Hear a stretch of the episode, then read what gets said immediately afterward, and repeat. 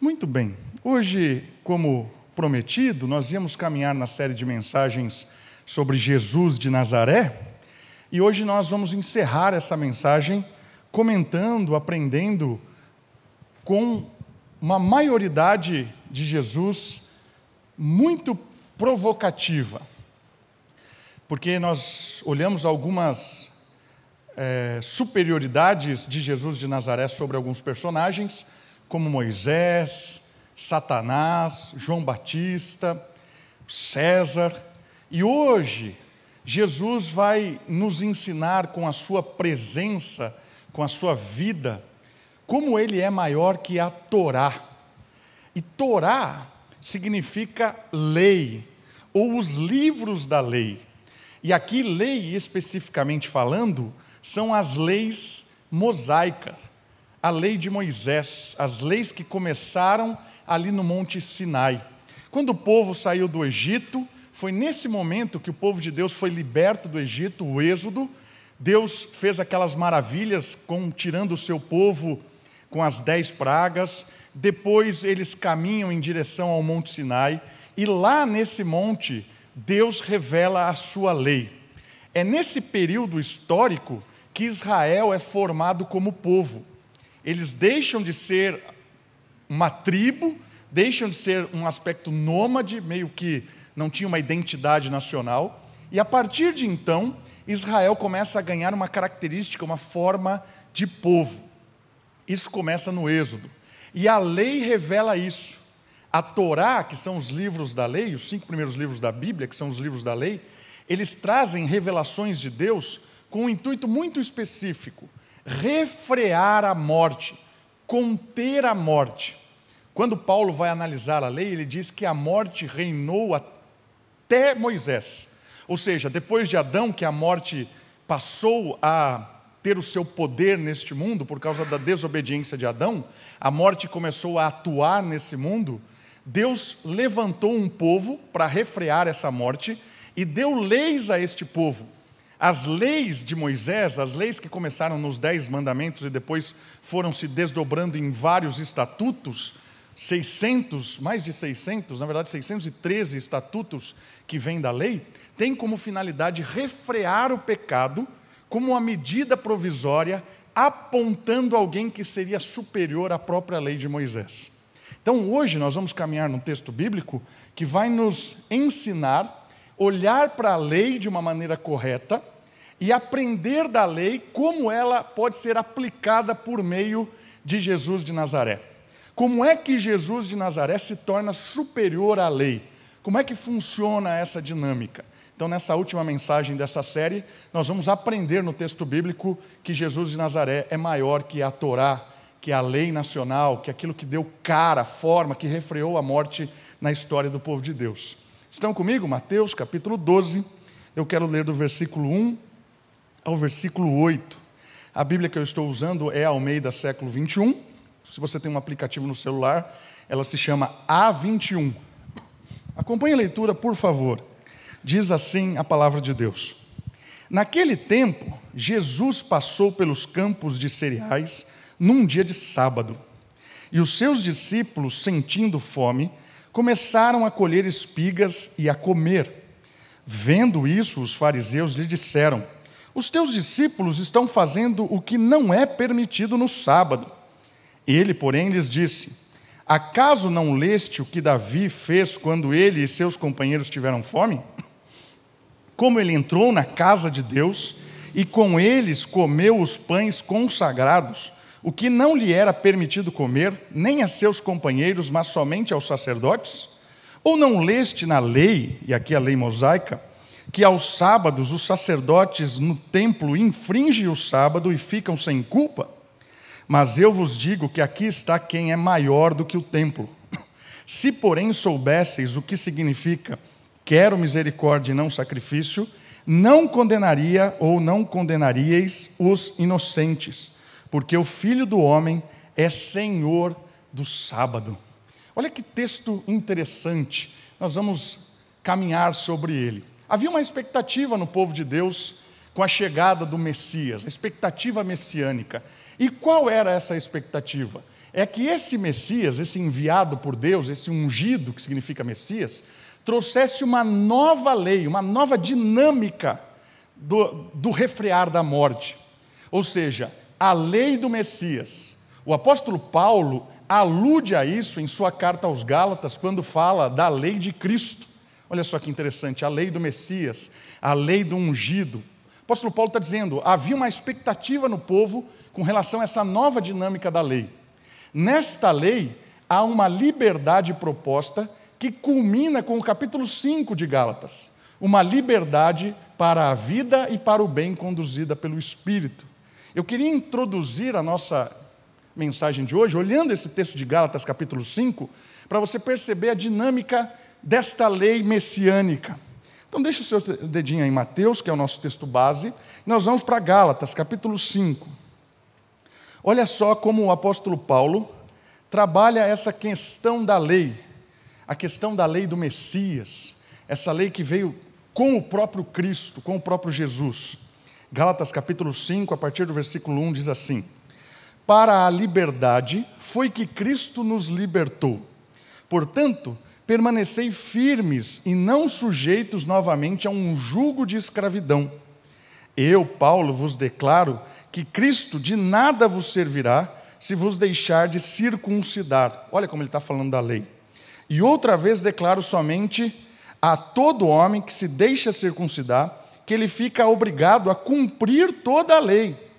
Vós que vos justificais pela lei, estáis separados de Cristo, caístes da graça mas nós, pelo Espírito, mediante a fé, aguardamos a justiça que é nossa esperança. Porque em Cristo Jesus nem a circuncisão, nem a incircuncisão, que era o sinal da aliança, valem coisa alguma, mas sim a fé que atua pelo amor. Corrieis bem, quem vos impediu de obedecer à verdade? Quem vos convenceu a agir assim? Não vem daqueles que vos chama. Com um pouco de fermento, toda a massa fica fermentada. Versículo 13: Irmãos, fostes chamados para a liberdade, mas não useis da liberdade como pretexto para a carne. Antes, sede servos uns dos outros pelo amor, pois toda a lei se resume numa só ordenança, a saber, amarás ao próximo como a ti mesmo. A dinâmica da lei messiânica ela é superior porque agora ela não é mais uma lei que se resume a um povo. A lei de Moisés era uma lei dada para o povo de Israel, com preceitos locais, com estatutos locais, com observâncias locais. Se essa lei não fosse plenificada, se ela não ganhasse um poder maior em Cristo, não teria como ser cumprida. E uma coisa muito interessante é que em Jesus, no Messias, essa lei agora, ela se torna uma lei universal, não só uma lei dentro de um contexto do povo. A lei, agora, no sentido de Cristo, é uma lei que torna os princípios dela válido em qualquer situação. E é isso que nós vamos perceber hoje. Que o povo de Deus não, não é mais um povo que veio da carne, não é um povo que está baseado em Abraão, que é da descendência de Abraão, que recebeu a sua circuncisão, o sinal da aliança. Não, o povo de Deus agora é um povo espiritual a circuncisão, a marca da aliança que Deus tem conosco, é uma marca dada no coração. O Espírito, quando entra em nós, purifica os nossos pecados, nos dá vida, nos associa com Jesus Cristo, ele nos aproxima de uma forma tal em Jesus que nós temos uma dinâmica da lei agora plena. Nós olhamos os princípios da lei e vivemos essa lei de uma maneira diferente. Por isso, nós queremos olhar no texto de hoje como é que funciona essa dinâmica da lei dentro da obra de Jesus Cristo e como é que Jesus Cristo se torna superior à lei? Esse é, esse é o nosso desafio de hoje à noite, aprender nesse texto bíblico. Então, olha comigo. Como se apresenta a lei de Cristo? Como é que apresenta a Bíblia a lei do Messias? Olha comigo lá no slide. A lei do Messias aparece como uma expressão da fidelidade de Deus para si mesmo e a fidelidade de Jesus para com a fé de Israel. Esse é um ponto importante. E eu queria que você abrisse comigo. Porque a lei do Messias não é uma coisa nova. Ela planifica a lei de Deus. Então, olha comigo. Vamos voltar para o texto de Mateus, capítulo 5. Queria que você olhasse agora como é que funciona essa dinâmica da lei de Cristo, que é superior à lei da Torá. Mateus capítulo 5, a partir do versículo 17. Olha só o que diz a palavra de Deus. Estão comigo aí? Diz assim Jesus Cristo: Não penseis que vim abolir a lei ou os profetas. Olha só, então Jesus não veio dar um chute na lei, dizendo assim: olha, tudo isso que identificava Israel, toda essa lei de Deus não tem validade nenhuma. Não é isso que Jesus veio fazer. Jesus veio cumprir essa lei, Jesus veio cumprir as profecias. Pois, versículo 18: Em verdade vos digo, antes que o céu e a terra passem, de modo nenhum passará só uma letra ou um traço da lei, até que tudo se cumpra. O objetivo da lei mosaica é permanecer até que tudo, tudo seja cumprido. Quem, portanto, desobedecer a um desses mandamentos, por menor que seja, e assim ensinar os homens, será chamado o menor no reino do céu. Aquele, porém, que os cumprir e ensinar, será chamado grande no reino do céu. Pois eu vos digo que se a vossa justiça não superar a dos escribas e fariseus, de modo nenhum entrareis no reino do céu. Olha que fabuloso isso. A lei de Moisés tinha a finalidade de refrear a morte e de tornar a pessoa justa. Se alguém quisesse ser justo diante de Deus, deveria cumprir toda a lei, os mínimos detalhes da lei. Alguém seria justo se fosse um cumpridor total da lei. Qual é o problema? O problema é que nós sabemos que, por causa do pecado que reinava e reina ainda no coração da humanidade, é impossível cumprir toda a lei. Por isso que muita tradição judaica dava um migué na lei para parecer que cumpria integralmente essa lei, para ganhar assim um certo crédito. E é interessante perceber isso. Muitos dos fariseus, eles davam um, uma maquiada na sua vida externa para mostrar que eles eram cumpridores da lei uma conversa muito interessante de Jesus com um jovem, um jovem, um jovem perguntou para Jesus: "Como eu posso herdar a vida eterna?" Só há uma maneira de herdar a vida eterna, Jesus responde a ele: se justifique, cumpra a lei. Você precisa merecer a vida eterna cumprindo a lei. Aí o jovem diz: Mas isso eu cumpro desde que eu nasci. Eu sou fariseu, eu sei a lei. Aí Jesus diz para ele assim: Você sabe mesmo? Você conhece a lei? Cumpre totalmente? Então mostra isso. Vende o que você tem, dá aos pobres e segue-me. Mostra que você é um cumpridor da lei. Aí o jovem percebe que ele não consegue cumprir a lei. Ele chora e vai embora. Jesus aqui está mostrando que a lei ela tinha um objetivo de refrear a morte, justificar o ser humano que a cumpre, mas ao mesmo tempo mostrar que era impossível se tornar justo diante de Deus. E essa lei, ela não perde o seu poder até que se cumpra os seus mínimos detalhes. Aqui é a ênfase. Por que, que Jesus Cristo é maior do que a lei? Porque o texto nos revela aqui. Ele não veio abolir a lei, ele veio cumprir. Se há alguém que poderia cumprir toda a lei, os seus mínimos detalhes, é o Senhor Jesus Cristo. Porque ele era Deus e ele é Deus, filho e homem ao mesmo tempo. É o Deus humano. Jesus cumpre toda a lei mosaica para conquistar a justiça. Aquele que cumpre toda a lei de Deus é justo. Por que, que Jesus Cristo mostra-se justo? Porque ele cumpre toda a lei de Deus. Ele é digno da vida eterna. Como ele mesmo disse: você quer viver eternamente? Cumpre a lei. Ele cumpre.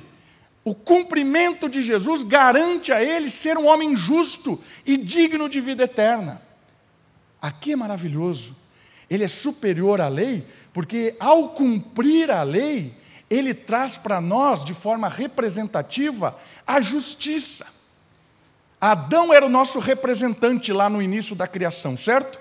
A desobediência de Adão trouxe morte a toda a humanidade e a toda a criação. Nós não fizemos nada. Nascemos descendentes de Adão, nascemos condenados, mortos, pecadores por causa do nosso representante. Mas Jesus Cristo é o segundo representante, o oposto de Adão. Ele cumpre toda a lei, ele vivifica, ele perdoa, ele refreia a morte em absoluto. Todo aquele que nasce debaixo de Jesus Cristo agora é justificado, porque ele nos representou. Jesus Cristo, quando morre na cruz, mas não só quando morre na cruz, mas quando cumpre toda a lei de Deus pela sua obediência, garante a nós a justiça. Nós somos justos diante de Deus porque alguém cumpriu toda a lei por nós. Jesus Cristo nos deu vida porque ele foi fiel em cada detalhe da lei. Percebe como ele tornou a lei plena? Porque ele é um cumpridor da lei. Ele era o único que poderia fazer isso e ele fez por você e por mim. Hoje eu sou justo você é justo, nós somos justificados, somos livres da condenação da lei, somos livres do efeito da morte, somos livres da culpa, porque o nosso representante obedeceu tintim por tintim da lei e nos justificou por isso. Isso é maravilhoso. Jesus é superior à lei porque ele a cumpre e agora ele traz uma nova dinâmica desta lei é a dinâmica do Espírito, a lei do Messias. Eis o paradoxo de Paulo ali com o texto que nós lemos. Não é para a libertinagem que nós fomos libertos. Ao contrário, nós somos libertos para nos unirmos ao Messias. Quanto mais nós estivermos unidos a Jesus Cristo, quanto mais Cristo reina em mim, menos de mim, mais de Jesus, mais livre eu sou. A lei do Messias nos torna servos do Espírito de Jesus Cristo, e essa servidão a Jesus nos torna livres de verdade. Por isso é um paradoxo. Eu era escravo do pecado, a liberdade agora é a escravidão em Cristo. Quanto mais escravo você e eu formos de Jesus Cristo, mais livres nós somos, mais o Espírito nos liberta, mas vivemos uma vida prazerosa, feliz, alegre, satisfeita. Por isso Jesus Cristo é maior do que a lei, porque ele a cumpre e ela torna, ele torna para nós agora a lei uma questão do espírito. Ele torna a questão da lei agora interna no nosso coração. Ele faz com que a lei agora nos liberte. A lei trazia um peso, porque o homem não conseguia cumpri-la, mas agora a lei se torna um prazer porque pelo Espírito nós vivemos essa liberdade de obedecer à lei do Messias e viver. Essa é a ideia do texto de Jesus Cristo e da lei do Messias. Olha a segunda parte. No entanto, a autoridade de Jesus, ela assusta as pessoas. Marcos 1, 22. Porque revela a profundidade da lei. Ele diz assim no Sermão da Montanha: Vocês ouviram que foi dito eu, porém, vos digo. Ele mostra o cumprimento do coração e não externo da lei. Jesus aqui assusta as pessoas, o texto diz isso. As pessoas ficavam assustadas com a sua autoridade, porque Jesus está dando um golpe no farisaísmo, no cumprimento externo da lei. Está dizendo assim: você quer realmente ser justo? Tem que ser algo do, do coração. E por isso que ele assusta. Por quê? Porque ele era esse indivíduo. Ele falava com autoridade porque ele se igualava à lei. Jesus, naquele momento, se iguala à lei porque ele cumpre a lei, e por causa disso ele vai se tornar superior à lei de Moisés. E ele assusta as pessoas por causa disso. As pessoas olhavam para o fariseu e não tinha esse impacto. Mas quando elas olham para Jesus, o que ele estava falando e como ele estava vivendo, isso traria, trazia no coração das pessoas um susto. Esse cara é o próprio Deus, não é possível. Ele é a própria lei, ele tem autoridade com o que ele diz. A lei do Messias, ela traz uma nova dinâmica, porque ela é dada com a autoridade de alguém que cumpre toda a lei e nos liberta. Essa é a primeira dinâmica do texto. E uma comparação importante agora para a gente ir para o texto, que é o texto que fala sobre o sábado. A lei do Messias e a lei mosaica. Olha esse, esse paralelo que interessante. Tem um livro de um judeu, de um rabino, chamado Jacob Neusner. Jacob Neusner. E esse livro é muito interessante. Esse livro se chama Um Rabi Conversa com Jesus. Não tem em português ainda, é um livro que tem em inglês. E o que fala esse livro? Esse rabi, que é o Neusner, ele se coloca entre os discípulos de Jesus, ouve a mensagem da montanha, o sermão da montanha, que é aquilo, a lei disse, eu porém vos digo, que é o que a gente citou. Ele se alegra, ele se inquieta, ele se surpreende, mas no final ele afirma que não seguirá Jesus. Não, não vai seguir Jesus. Ele permanecerá no que ele chama de Israel eterno. Ele continua sendo um rabino que dialogou com Jesus, ouviu a pregação, ouviu a lei, mas ele disse assim: Eu não, não é isso. Ele não é, ele não é o Messias. Por quê? Olha essa citação do livro que é muito interessante. Por que, que ele chega a essa conclusão? Depois de se retirar, orar e estudar a Torá, que é a lei, com os compatriotas, um rabino cita para o autor do livro um comentário chamado Talmúdico, que é um comentário do Antigo Testamento. 613 preceitos, 365 proibições, 248 mandamentos, que em Davi foram ajustadas em 11, em Isaías 6, depois 1, e em Abacuque 1, que é o justo viverá pela fé. O que é que esse Messias apresentou? Era isso aqui? E aí o rabino responde para ele assim: não, não é isso. Sabe o que é que Jesus trouxe de diferente? Ele não tirou nada da lei, mas ele acrescentou algo muito interessante. Ele acrescentou: segue-me. Você quer ser santo? Quer ser justificado? Quer ter perdão dos seus pecados? Segue-me. Isso o judeu pulou para trás. Por quê? Porque Jesus está se igualando à lei. Ele está dizendo assim: Eu sou a lei. Eu sou quem justifica você. Eu é quem trago paz para você com Deus. Sou eu. Percebe o que é que causou escândalo no judaísmo? O que é que causou escândalo nos fariseus e até no judaísmo moderno? Por que, que tem judeu, né? não sei se você já parou para pensar, por que, que tem judeu que não acredita em Jesus como Messias? Porque quando eles entram em diálogo com Jesus, Jesus traz algo sobrenatural. Jesus traz algo que ninguém nunca disse. Ele é a própria lei de Deus. Ele é o caminho, a verdade e a vida. Ninguém vai ao Pai senão por Ele. Percebe o que, ele fez no, no, com, a lei de, com a lei de Deus?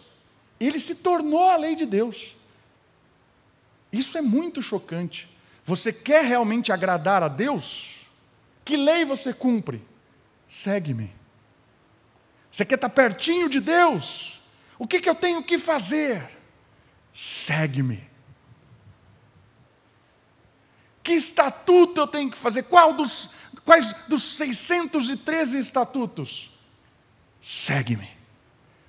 Toda a lei de Deus se resume em seguir a Cristo, porque Ele nos representa, Ele cumpre e agora envia o Espírito para que nós possamos viver uma vida de liberdade, não de libertinagem.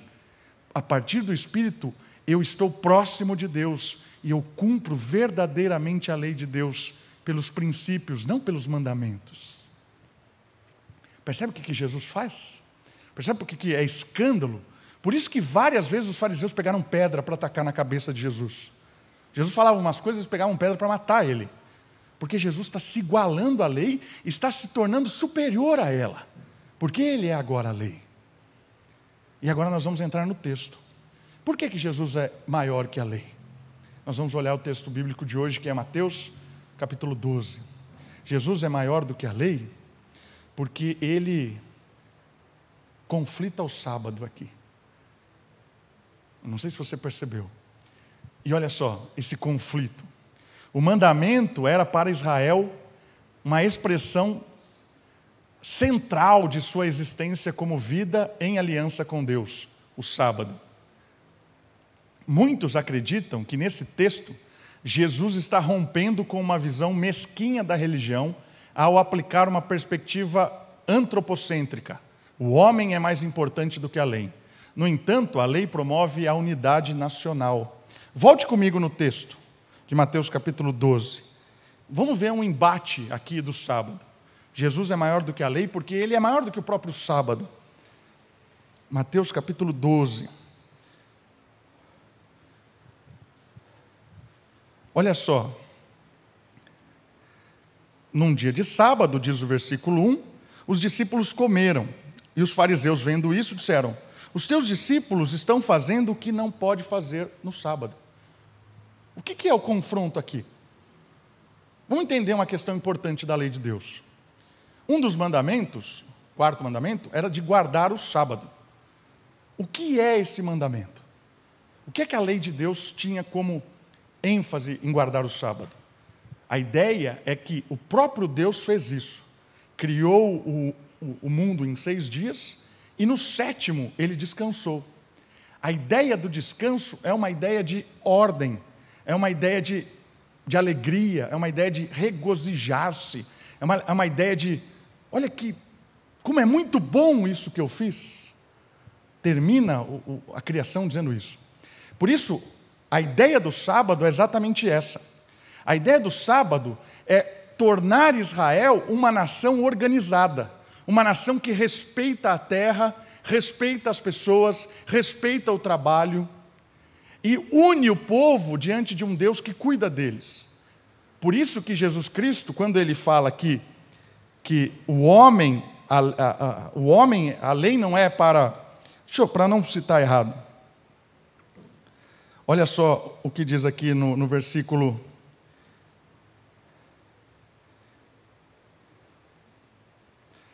para não citar fora da, da, da ordem. 5.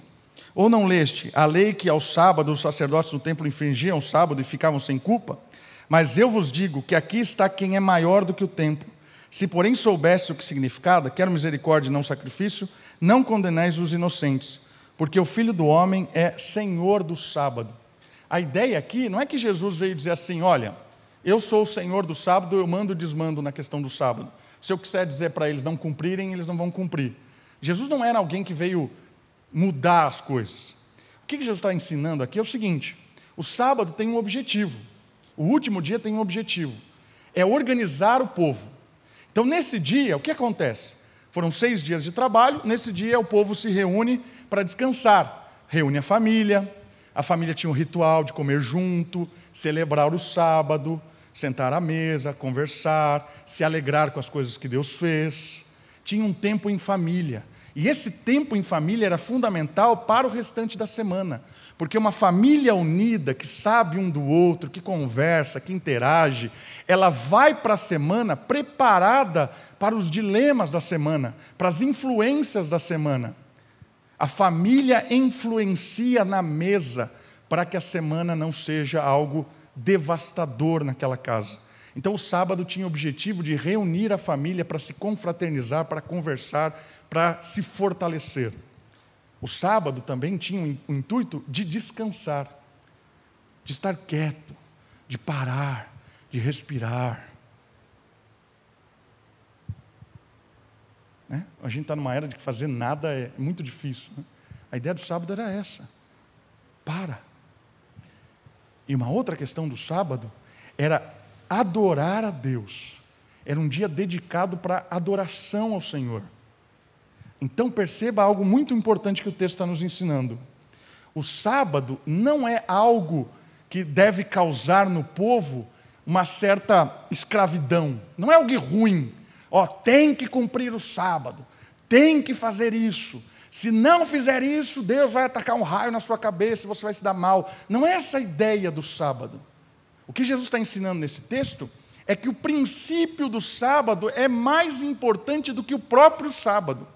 Qual é o princípio? O princípio é de unidade familiar, descanso, porque a palavra sábado significa descanso, e comunhão com Deus em comunidade.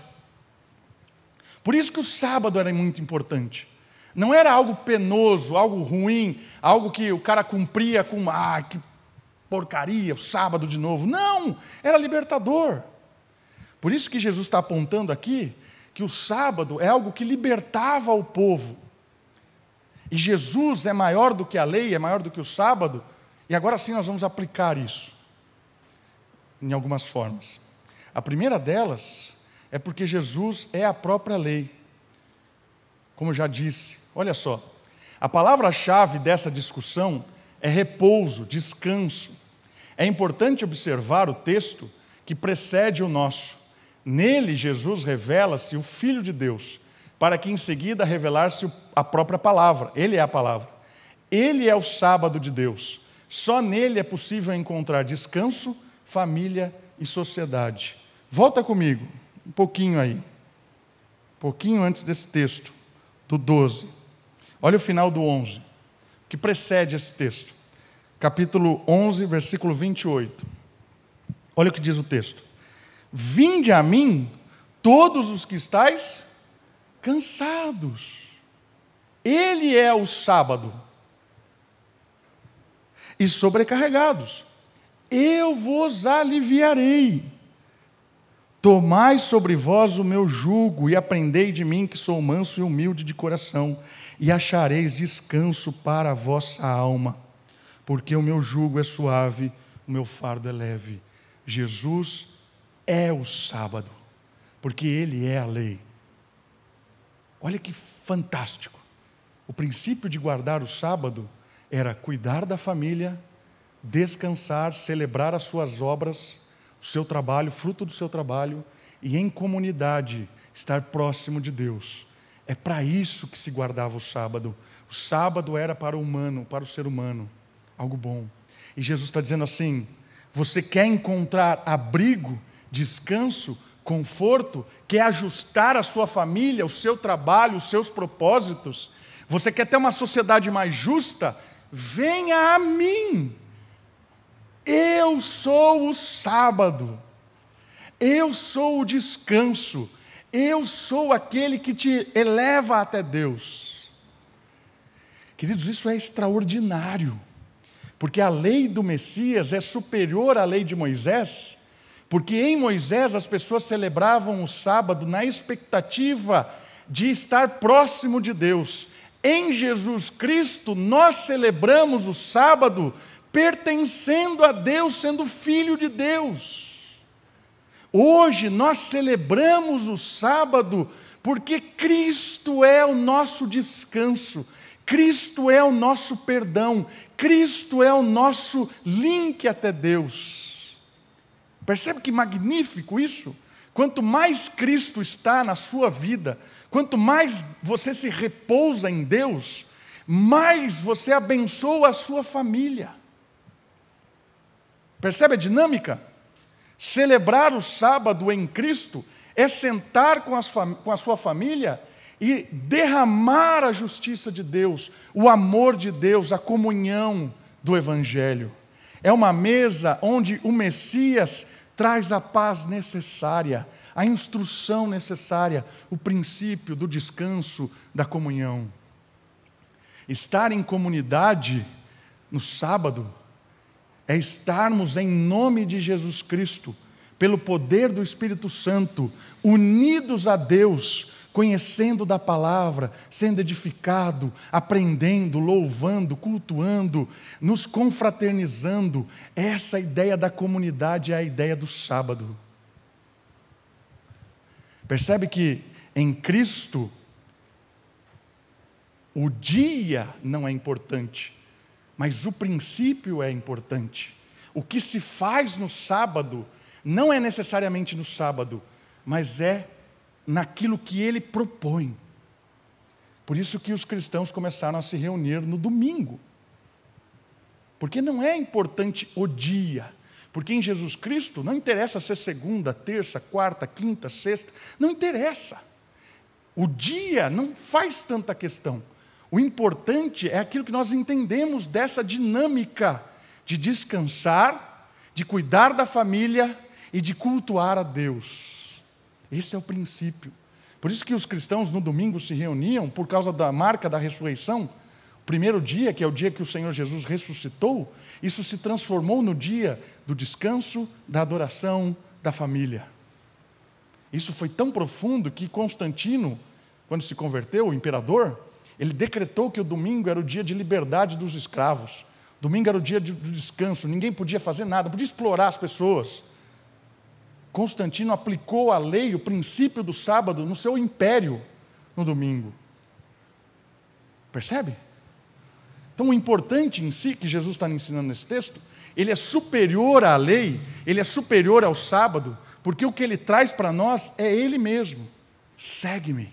E quando você começa a seguir a Jesus Cristo, você se beneficia do descanso do sábado, a sua casa, o seu trabalho, a igreja. Queridos, isso é fabuloso. Isso aqui nos ajuda a conversar, por exemplo, com aqueles que brigam, que é o sábado, tem que guardar o sábado. Né? A Sofia estuda numa escola que um dia eu fui pagar a escola na sexta-feira à noite e estava travado o site porque era o sábado. Você acredita nisso? O site estava descansando. Na, do sábado, na sexta-feira, depois das seis, até o sábado, ah, depois, até às seis, o site da escola estava descansando, porque era o sábado. E é o sábado. O que importa ali é o dia. O que importa para Jesus não é o dia. O que importa para Jesus é o que se faz nesse dia. É isso que ele fala aqui no nosso texto base. Você não está entendendo, fariseu? A questão não é o sábado, a questão é o que se faz agora. Percebe como a lei de Cristo, a lei do Messias, é superior à Torá? Porque a Torá guardava um dia, a lei do Messias guarda o princípio, o propósito, ela guarda as pessoas. Jesus é superior à lei porque ele é a própria lei. Uma outra questão interessante desse texto, que é o que a gente leu, ele diz assim: olha só, o 12 ali, né? Comecinho. Versículo 6. Mas eu vos digo que aqui está quem é maior do que o templo.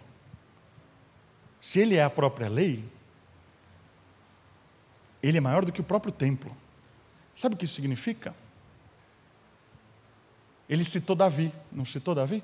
Davi e os seus parceiros lá, os seus compatriotas, os seus guerreiros, entraram no, no, no templo, comeram um pão consagrado, que não era para comer, era só o sacerdote que poderia comer.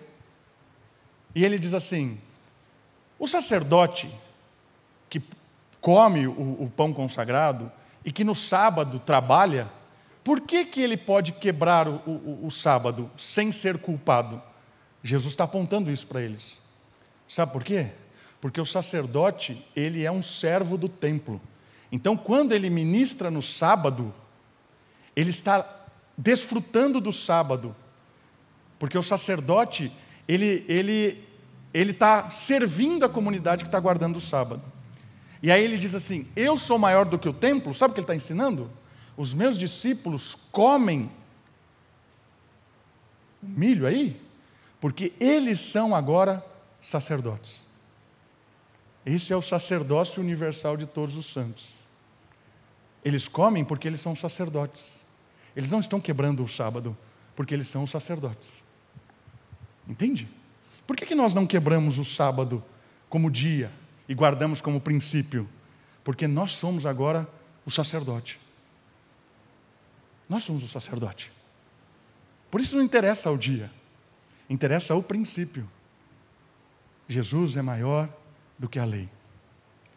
Jesus também é maior do que o próprio templo, que é o que a gente começou a falar agora. Nós somos o sacerdote. Olha lá, assim como os sacerdotes não violavam o sábado quando servem, seus discípulos agora podem servir no sábado, pois são sacerdotes reunidos em um novo templo. Jesus Cristo. No Espírito, os dias se tornam santos, o culto se torna universal, o povo transcultural e a família cristã. Olha a dinâmica da superioridade de Jesus da lei. Tinha um povo, um templo, uma tradição. Agora, o templo é o próprio Cristo. Por isso, quando nós estamos em Cristo, nós estamos no templo, E ele envia o Espírito para selar cada um de nós como templo. Então nós somos o templo de Deus, porque Deus mora em nós. Que Deus não está mais no templo lá em Jerusalém. Deus está em nós. Na nossa reunião como templos. Então não existe mais o templo, nós somos o templo. Não existe mais o povo nacional de Deus, porque é um povo agora transcultural. Pessoas diferentes, de lugares diferentes, todos aqueles que são habitados pelo Espírito fazem parte do povo de Deus. Somos povo de Deus e somos células cristãs como a nossa família. A nossa família em Cristo agora segue a tradição cristã, segue o Messias, vive com Jesus.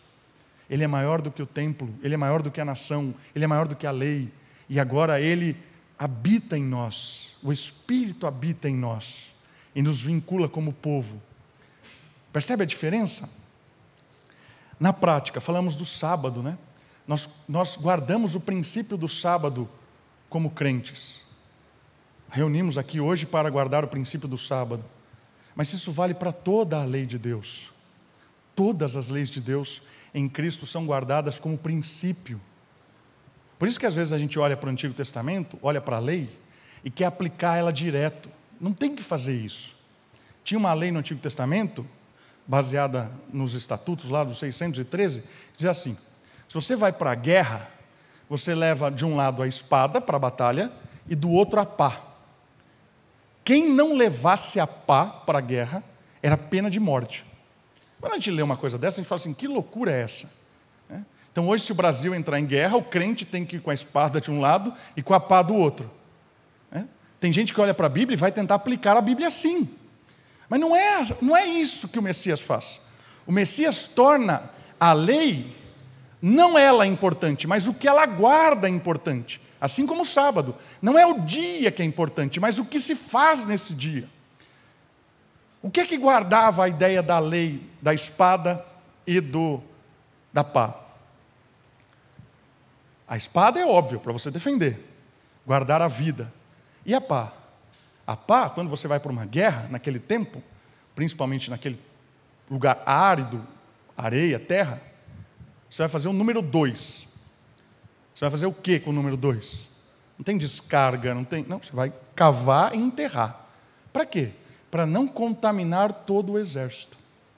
Se você vai lá e faz a sua necessidade e deixa ela em, céu aberto, você promove morte. O seu, o, seu, o seu exército vai ficar doente, vai perder a guerra. Por isso, a ideia da pá é uma ideia de preservação à vida do próximo.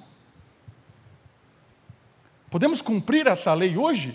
Claro! O que nós fazemos com a, a, as nossas necessidades? Jogamos na rua? Não. Tem fossa, tem sei lá o quê, joga no esgoto. Você cumpre isso para proteger o próximo. Toda a lei de Deus é assim. Não adianta a gente pegar as coisas lá e querer aplicar completamente aqui. Eu preciso ver o que ela guarda. Isso não é só no Antigo Testamento, no Novo também. Por exemplo, quando lá em Corinto falava para as mulheres usarem véu. Hoje existe igreja, algumas igrejas católicas usam o véu, e tem igreja evangélica que usa o véu, porque pegou o texto bíblico e trouxe sem, sem entender a lei do Messias. Trouxe a lei pela lei. Não é, não é isso que é para fazer. Quando nós entendemos que o importante é o que a lei guarda e não a lei pela lei, nós olhamos aquele texto e entendemos o que é que o véu significava. Qual era o objetivo do véu? O objetivo do véu era guardar a autoridade do pastor a autoridade do líder. E que as mulheres estavam debaixo da autoridade do pastor. Se isso acontece aqui como princípio hoje, não tem necessidade de véu. O princípio está sendo cumprido, não precisa do véu. Se está sendo cumprido o princípio no sábado, no domingo, não precisa ser no sábado.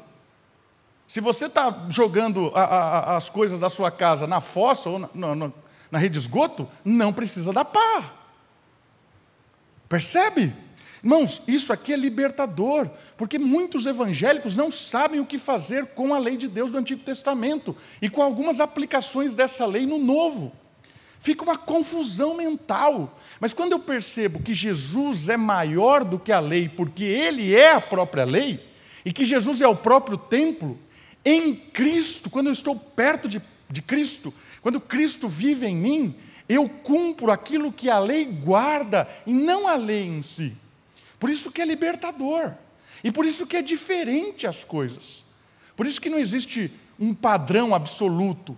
As leis, a, a, o princípio pode ser cumprido de diversas maneiras diferentes. Isso é muito interessante porque o povo é diferente. Dá um exemplo disso no culto. Se a gente tem um povo transcultural, que não é um povo brasileiro, argentino, africano, não é um povo assim. É um povo de todas as categorias, de todas as etnias, de todos os lugares. Qual é o princípio do culto? O princípio do culto é você adorar a Deus e conhecer da palavra, em comunidade. Como é que você vai aplicar o jeito de ter o culto para todos os lugares do mundo? Percebe como isso é uma tolice? Ah, então nós aqui nós vamos sentar e vamos decidir como é que o culto funciona para todo lugar do mundo. Não dá para fazer isso. Por isso que tem que permanecer o princípio. Qual é o princípio? Edificação coletiva, adorar a Deus conhecer da palavra, esse é o princípio. Como cada lugar vai vivenciar isso na sua experiência local como igreja é diferente. Às vezes a gente olha lá para, os nossos irmãos da África e vê aquele culto completamente diferente, as roupas que eles usam, o jeito da música, e eles dançam. Tem gente que acha um absurdo. Um absurdo é achar absurdo, porque a expressão ela é local. Cumprir o princípio não é como se cumpre, mas o que se cumpre. Entende essa diferença? Fundamental. E às vezes a gente não entende isso, aí a gente cria um jeito certo de culto. Aí tem a roupa certa para usar. Qual é o princípio da roupa que se usa no culto? Você sabe qual é o princípio da roupa que se usa no culto? É o princípio da decência. Decente pastor está decente assim? Pelo menos eu acho que estou. Né? Cumpriu de terno, de toga, de bermuda, estou decente? Percebe? Percebe como Jesus é libertador? Porque ele faz com que a gente cumpra os princípios e desfrute desses princípios e não fique impondo regra. Jesus nos liberta. Aí você fala, é muito mais fácil agora do que o antigo. Não é não.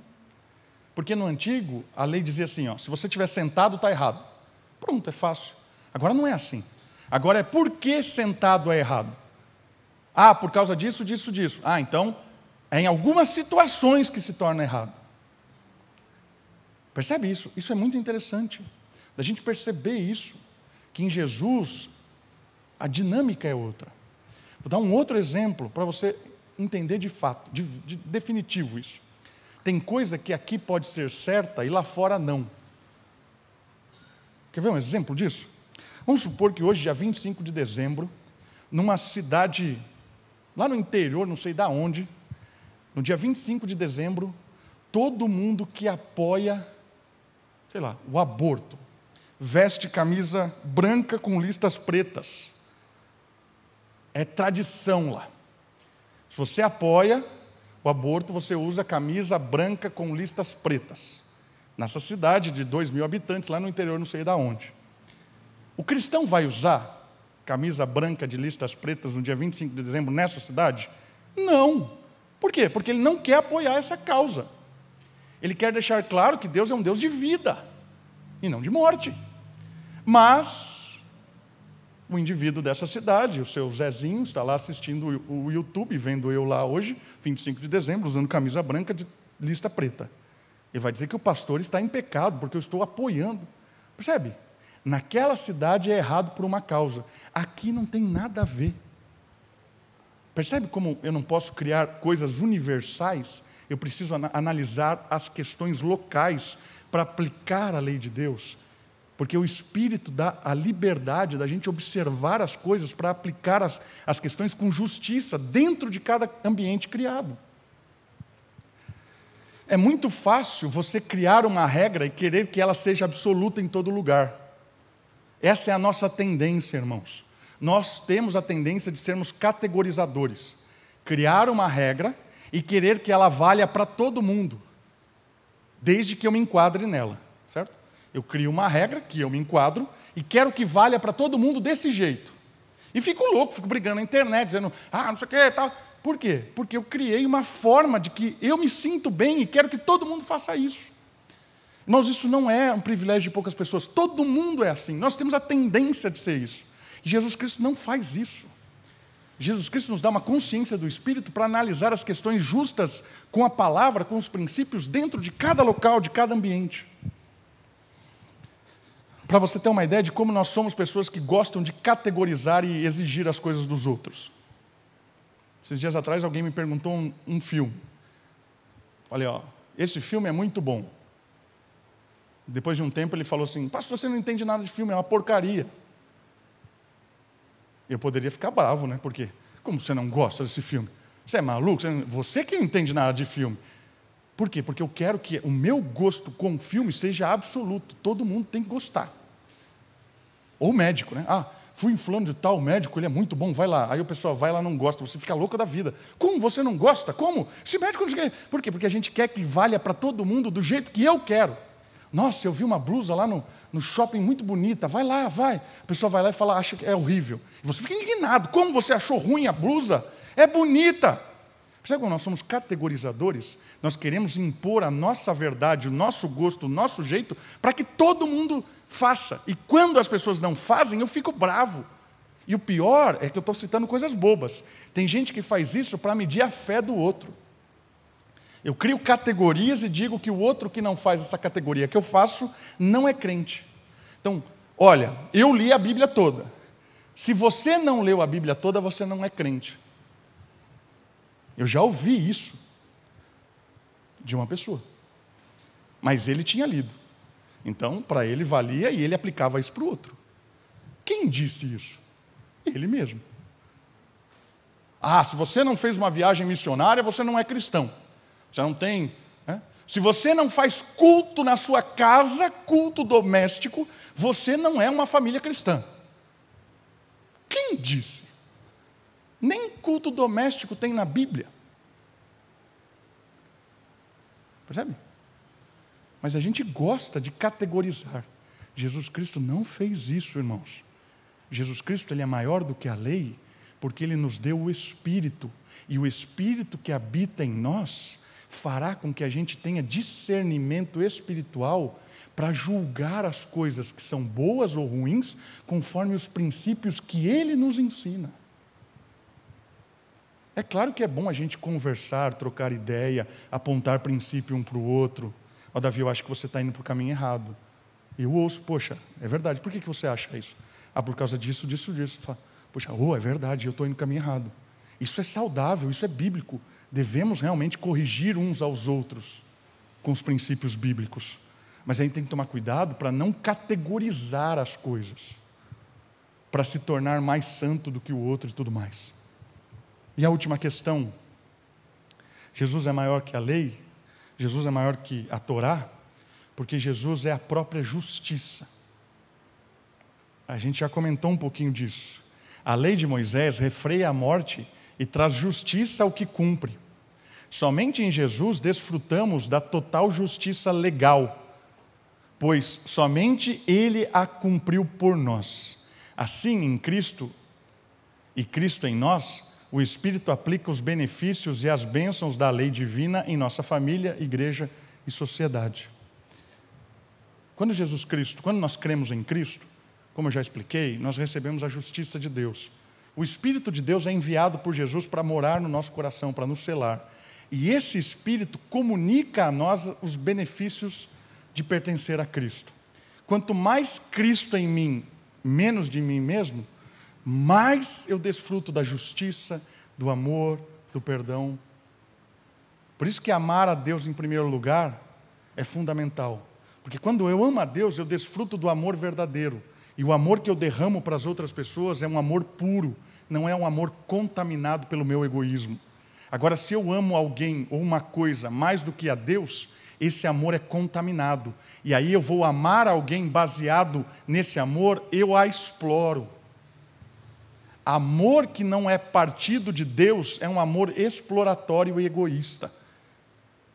Por isso que Jesus diz que aquele que não ama a Deus, em primeiro lugar, odeia o próximo, ainda que ache que está amando.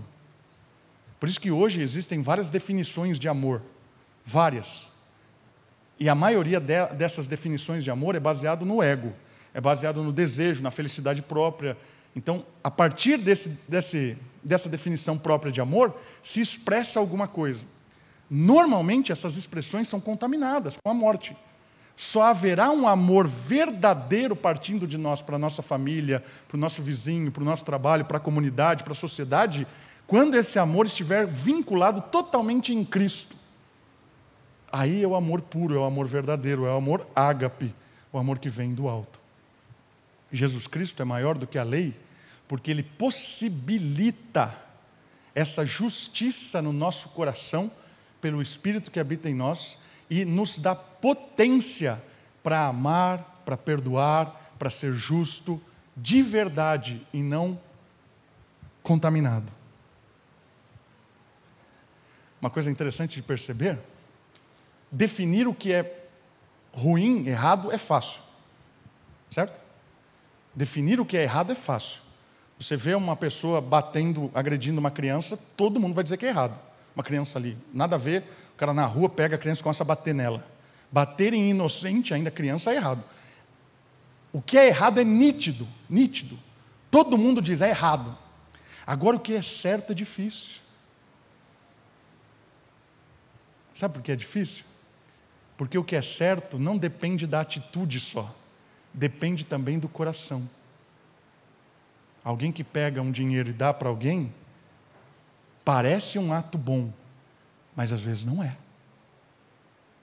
Às vezes é um ato interesseiro de comprar e criar dependência. Às vezes é um ato de tornar alguém devedor a si.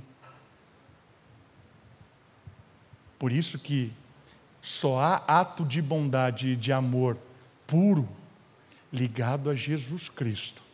Porque se tiver só ligado ao meu coração, ao seu coração, todos os seus atos que ainda pareçam ser bons são duvidosos. A gente pode questionar qualquer atitude, por mais nobre que ela pareça. Por isso que somente Deus pode julgar o coração, porque Ele de fato vai saber se aquela atitude foi uma atitude vinculada ao amor ou vinculada ao seu ego. Isso é transformador, irmãos. Porque estando em Cristo, a nossa forma de viver, a nossa prática de vida, ela é revolucionária. Porque agora eu vivo para agradar a Deus e não ao próximo. Porque quando eu agrado a Deus, o próximo vai ser surpreendido com o meu amor, com a minha demonstração de compaixão por causa do meu amor a Deus. Agora, quando eu quero ficar bem com todo mundo, quero ser visto por todo mundo, tenho dificuldade em não ser aceito. Isso vai moldando o meu caráter, as minhas atitudes e vai me tornando refém da sociedade. Hoje existem pessoas doentes porque se tornaram reféns da sociedade, da visão que a sociedade tem delas. Se tornou refém dessa visão. Só há uma forma de se libertar disso: é em Cristo. Porque em Cristo, amando a Cristo, perdoado por Cristo, adotado por Cristo, a sociedade é secundária. Porque o que importa é a identificação que Jesus dá para nós. Por isso que Paulo resumiu tudo que nós falamos hoje. Jesus nos chamou para a liberdade. Quanto mais estivermos em Jesus, mais livres nós somos, porque Ele é maior do que a lei. Porque Jesus em nós cumpre o propósito e não só a prática, a intenção e não só a ação. Jesus purifica todo o nosso ser, porque Ele é a justiça de Deus em nós. Ele é maior do que a lei, porque Ele torna a nossa vida algo legal, que abençoa as pessoas e a nós mesmos. Vamos orar?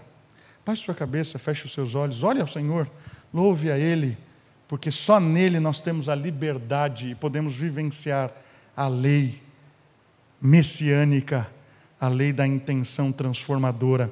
Olha o Senhor, tem um tempo agora de oração silenciosa e depois vamos louvar mais uma vez com música.